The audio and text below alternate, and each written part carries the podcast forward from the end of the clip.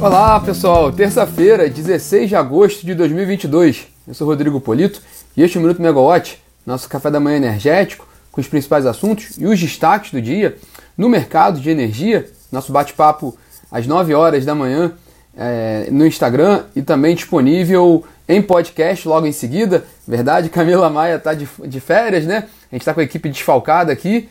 Está fazendo falta, mas ela é sensacional. é, aqui no Rio, né? 26 graus, o tempo ensolarado, tempo bom, perspectiva que esse tempo permaneça assim até o fim do dia. E o destaque do, de hoje né, é o esboço do, do novo plano estratégico da Eletrobras, agora privada, e é inclusive por aí que nós vamos começar o bate-papo hoje com as atualizações do dia de ontem, né? Bom, o mercado reagiu favoravelmente ao resultado da Eletrobras no segundo trimestre, que a gente tinha comentado ontem, né, de 1,4 bilhão de reais, mesmo sendo menor do que o resultado obtido em igual período do ano passado. Mas o mercado também reagiu muito favorável a, aos comentários da administração da Eletrobras com relação não só ao desempenho do trimestre, mas também com um horizonte para frente, né, o que a companhia, o esboço ali, os primeiros sinais que a companhia deu com relação ao futuro, né? É claro, é, bom, as ações, só para pontuar, as ações da Eletrobras fecharam ontem com alta de mais de 3% né, no pregão da B3. É claro que a gente espera um plano estratégico novo, a Eletrobras está trabalhando nesse plano estratégico novo, e também na reforma dos estatutos das suas principais empresas, sobretudo as, as grandes subsidiárias né, da companhia. É, mas dois pontos ali já, já podem ser destacados do bate-papo ontem, né? Que a, que a diretoria da Eletrobras teve tanto com analistas, investidores, como com a própria imprensa. Né? O primeiro é a possibilidade da Eletrobras adquirir o controle, né? assumir a participação ainda maior em ativos estratégicos. É, a empresa já fez isso com Santo Antônio, né? É, Santo Antônio Energia, dona da, Santo, da Hidrelétrica de Santo Antônio, por um motivo específico lá, né? havia aquela disputa arbitral em que foi necessário um aumento de capital na hidrelétrica, e aí Furnas assumiu esse, esse, essa operação e os demais sócios não acompanharam, acabou que Furnas ficou com uma participação da ordem de 70%, né? então assumindo o controle da hidrelétrica de Santo Antônio, um projeto estrutural. Bom, mas e isso, isso continua em frente, né? A Eletrobras comentou ontem que vai negociar as dívidas de Santo Antônio, vai continuar buscando ali soluções para, para a hidrelétrica.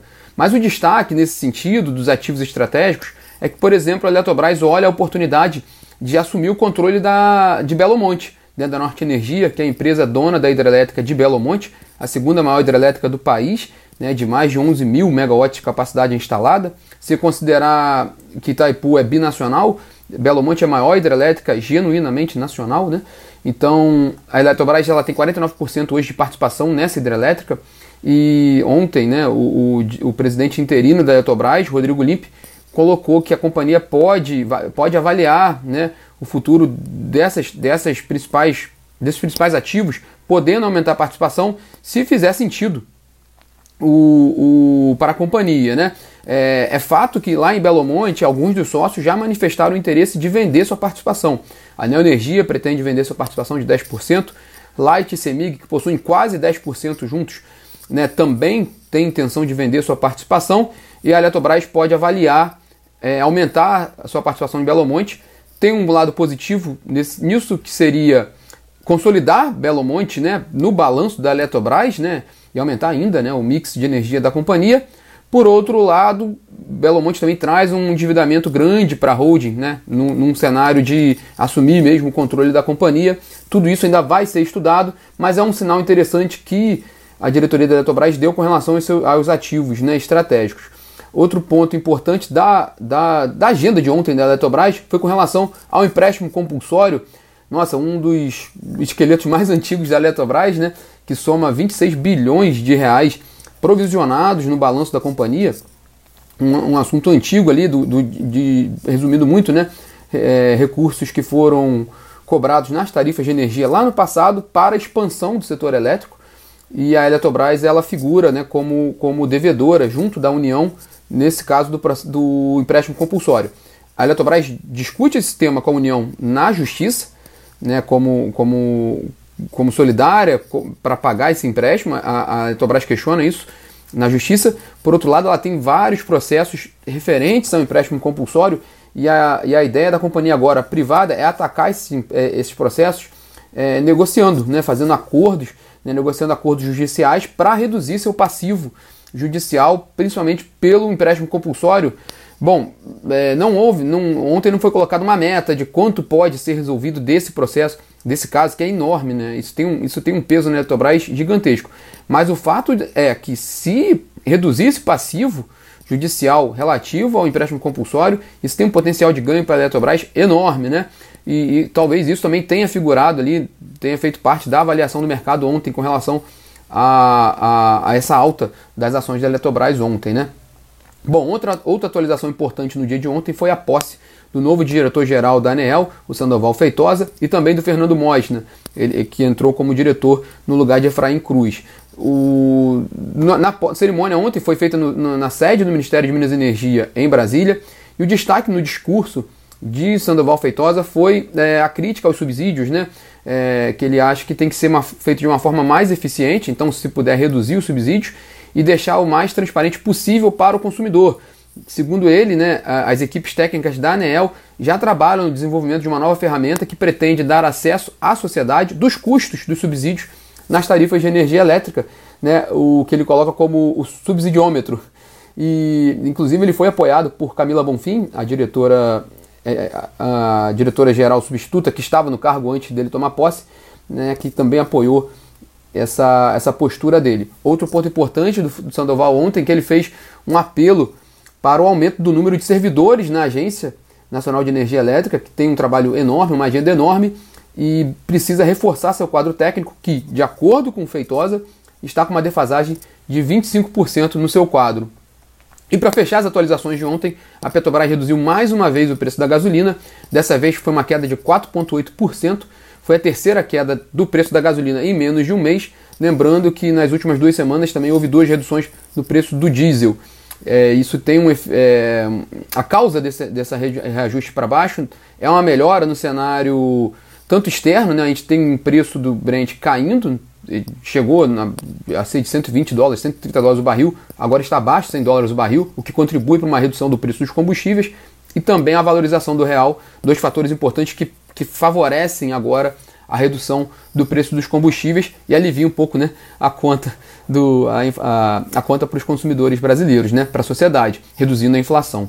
É, e vamos para hoje, na agenda do dia de hoje. A gente falou muito de ANEL aqui. Hoje é dia de reunião da diretoria da ANEL destaque para a votação do edital do leilão de energia nova A-5, previsto para ocorrer em 16 de setembro. Praticamente todas as fontes podem participar desse leilão, que negociará contratos para início de fornecimento em 2027. Haveria expectativa de votação, de, de definição de dois editais, do A-5 e do A-6. Só que ontem o Ministério de Minas e Energia divulgou, né, tanto divulgou a informação como comunicou a ANEEL sobre o cancelamento do leilão A-6 que seria contrataria energia para início de fornecimento em 2028.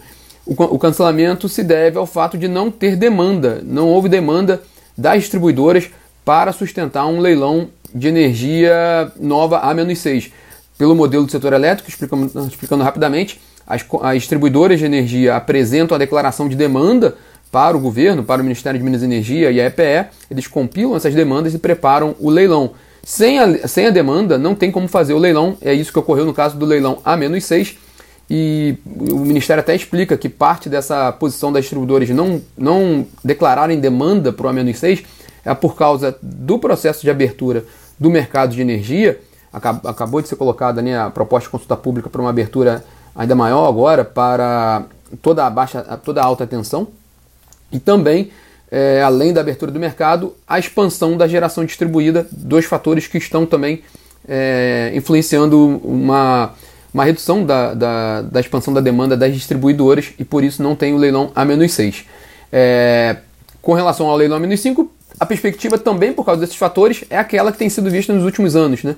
Baixa demanda no leilão, então vai ter leilão, mas com uma, de, uma demanda pequena e forte competição dos projetos, principalmente é, em busca de pontos de conexão para sustentar os, os, empreendimentos, negociam, fazem um ponto de conexão, asseguram um ponto de conexão, negociam parte do parque no leilão de, de energia nova e outra parte no mercado livre. Né?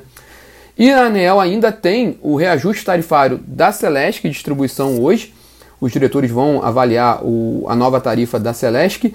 Lembrando que a Celesc ela atende quase a totalidade do estado da Santa, de Santa Catarina, com um total de 3,2 milhões de clientes e um mercado de quase 5% do total do país.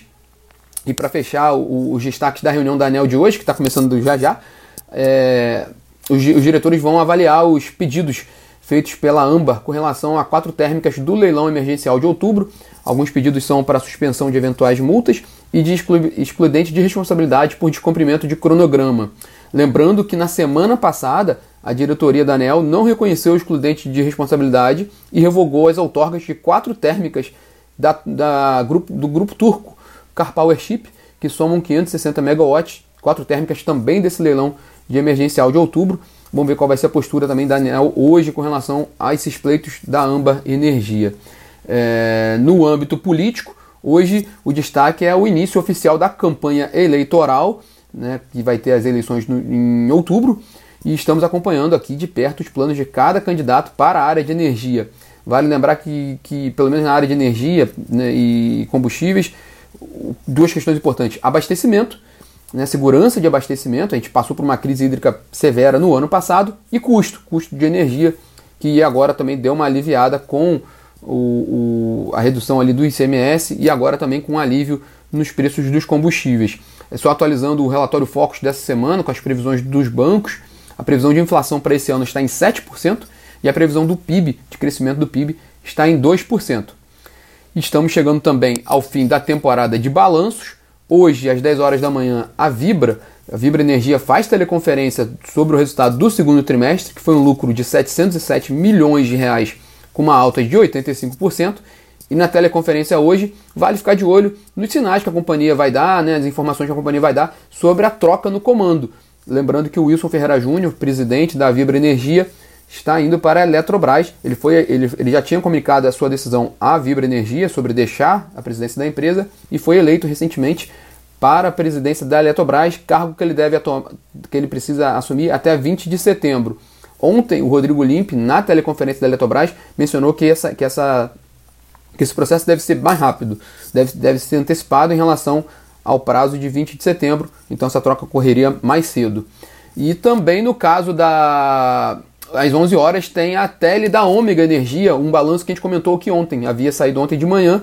A Ômega Energia teve um prejuízo de 93 milhões de reais no segundo trimestre, com um resultado pelo menos menor, né, menos é, reduzindo as perdas que tinham sido de 160 milhões de reais no segundo trimestre de 2021. Então, às 11 horas tem essa tele da Ômega Energia. E na Megawatt, para fechar o dia, às 5 horas, nós temos o ligados no regulatório, é, perdão, ligados no preço, sobre as chuvas de agosto e o quanto elas podem influenciar nos preços de energia. Então vai ser uma, uma avaliação importante com a nossa equipe de especialistas da Megawatt sobre o, o, que vem de afluências, o que vem de chuvas no mês de agosto, como elas, qual o porte delas e qual o efeito que elas podem trazer no preço da energia. A Olivia Nunes já fez hoje o, o podcast diário também, Será que Chove, sobre uma atualização com relação à meteorologia no dia de hoje. E agora às 5 horas vai ter o evento Ligados no Preço da Megawatt. Esse é exclusivo para assinante, mas como é só às 5 horas, dá tempo de você fazer a sua assinatura na Megawatt. E a gente, vocês podem fazer por todos os canais possíveis, tanto na plataforma megawatt.energy, quanto pelo aplicativo, e também encontrar informações nas redes sociais da Megawatt, como essa aqui, pela qual nós estamos falando agora. Bom, pessoal, esses são os destaques dessa terça-feira. Nos vemos amanhã aqui às 9 horas. Bom dia!